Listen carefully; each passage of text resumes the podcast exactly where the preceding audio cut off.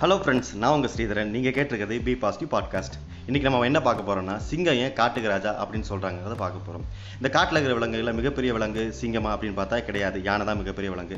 சரி உயரமான விலங்கு தான் அப்படின்னு பார்த்தோம்னா ஒட்டகச்சிவிங்கி தான் ஒழிய சிங்கம் கிடையாது. அதே மாதிரி வேகமான மிருகமா அப்படின்னு பார்த்தா சிறுத்தையை விட சிங்கம் வேகம் கிடையாது. அப்படி சரி அறிவான மிருகமாக இருக்குமோ அப்படின்னு பார்த்தோம்னா நிறைய விட கூர்மையான அறிவு சிங்கத்தை கிடையாது. அப்படி இருக்கும்போது எப்படி நீங்கள் சிங்கத்தை ராஜான்னு சொல்கிறீங்க எந்த விஷயத்தை வச்சு அடிப்படையாக வச்சுக்கிட்டு சிங்கத்தை காட்டுக்கு ராஜான்னு சொல்கிறீங்க அப்படிங்கிற விஷயத்தை நம்ம கூர்ந்து பார்த்தோம் அப்படின்னா சிங்கம் தன்னோட குறிக்கோளை ஒரே நே- நேர்கோளை வச்சுக்கும். அது எப்படி பார்த்தீங்கன்னா ஒரு மானை வேட்டையாட போகுது அப்படின்னா குறுக்க மிகப்பெரிய உணவாக இருந்தாலும் ஒரு யானையே வருது அப்படின்னு பார்த்தாலும் அந்த யானை மேலே தன்னோட ஃபோக்கஸை திருப்பிக்கிட்டு போகாது. தான் என்னென்ன ஃபஸ்ட்டு ஃபஸ்ட்டு எதை நான் குறிக்கோளை அடைஞ்சு இந்த மானை பிடிக்கலான்னு போச்சோ அந்த மானத்தை அது வந்து பிடிக்க போகும்.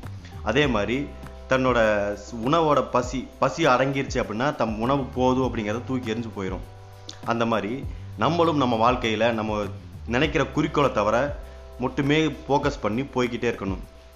வழியில் எத்தனை தடங்கள் வந்தாலும் எத்தனை வந்து திசை மாற்றங்கள் வந்தாலும் அதில் திரும்பி பார்க்காம நம்ம சிங்கத்தை மாதிரி நம்மளும் நான் தன்னோட குறிக்கோளை நினச்சி மட்டுமே கூர்ந்து போயிட்டே இருந்தாலும் அதே மாதிரி தன்னோட பசி தீர்ந்ததுக்கப்புறம் அதிக தேவையானதில் சேர்த்துக்காமல் இருந்தாலும் சிங்கம் மாதிரி நம்மளும் ஒரு நாள் ராஜாவாக தான் இருக்க போகிறோம் நம்ம தொழில்துறைகளை.